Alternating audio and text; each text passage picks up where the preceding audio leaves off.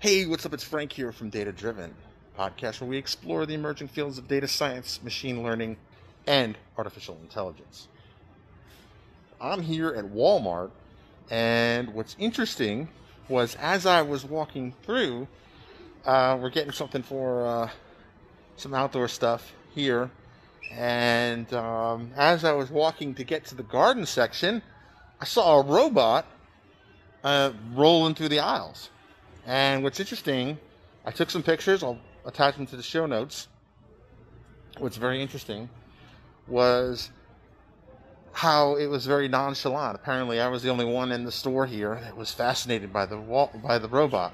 Um, couldn't exactly tell what it was doing. It had a bunch of cameras on it. I don't know if it was autonomous or if it was being driven. Uh, I was able to walk close to it. Didn't seem to um, um, react to my presence, or so I don't know if there's any sensors on it. There were a number of cameras on it. There were a number of lights on it. I don't know what it's doing, but I think it's interesting that it's patrolling the aisles. I don't know. I don't know what it's doing. I'm gonna ask around, see if I can find out.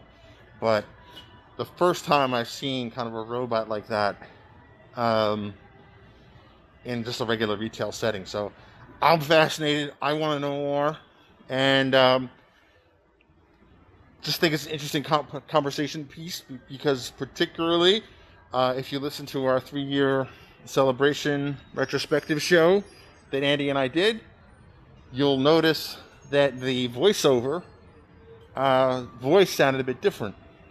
And if you were listening to the end, we actually, I, well, it, I, somebody revealed that the voiceover was actually generated by AI.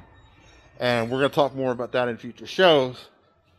But I just find that interesting that, you know, robotics and AI are popping up in more and more places, whether that's, you know, podcast voiceover artists uh, or at your local Walmart. So, with that, I want to wish you a happy 4th of July if you celebrate it, and a happy belated Canada Day, uh, which would have been three days ago. And uh, you have a great day.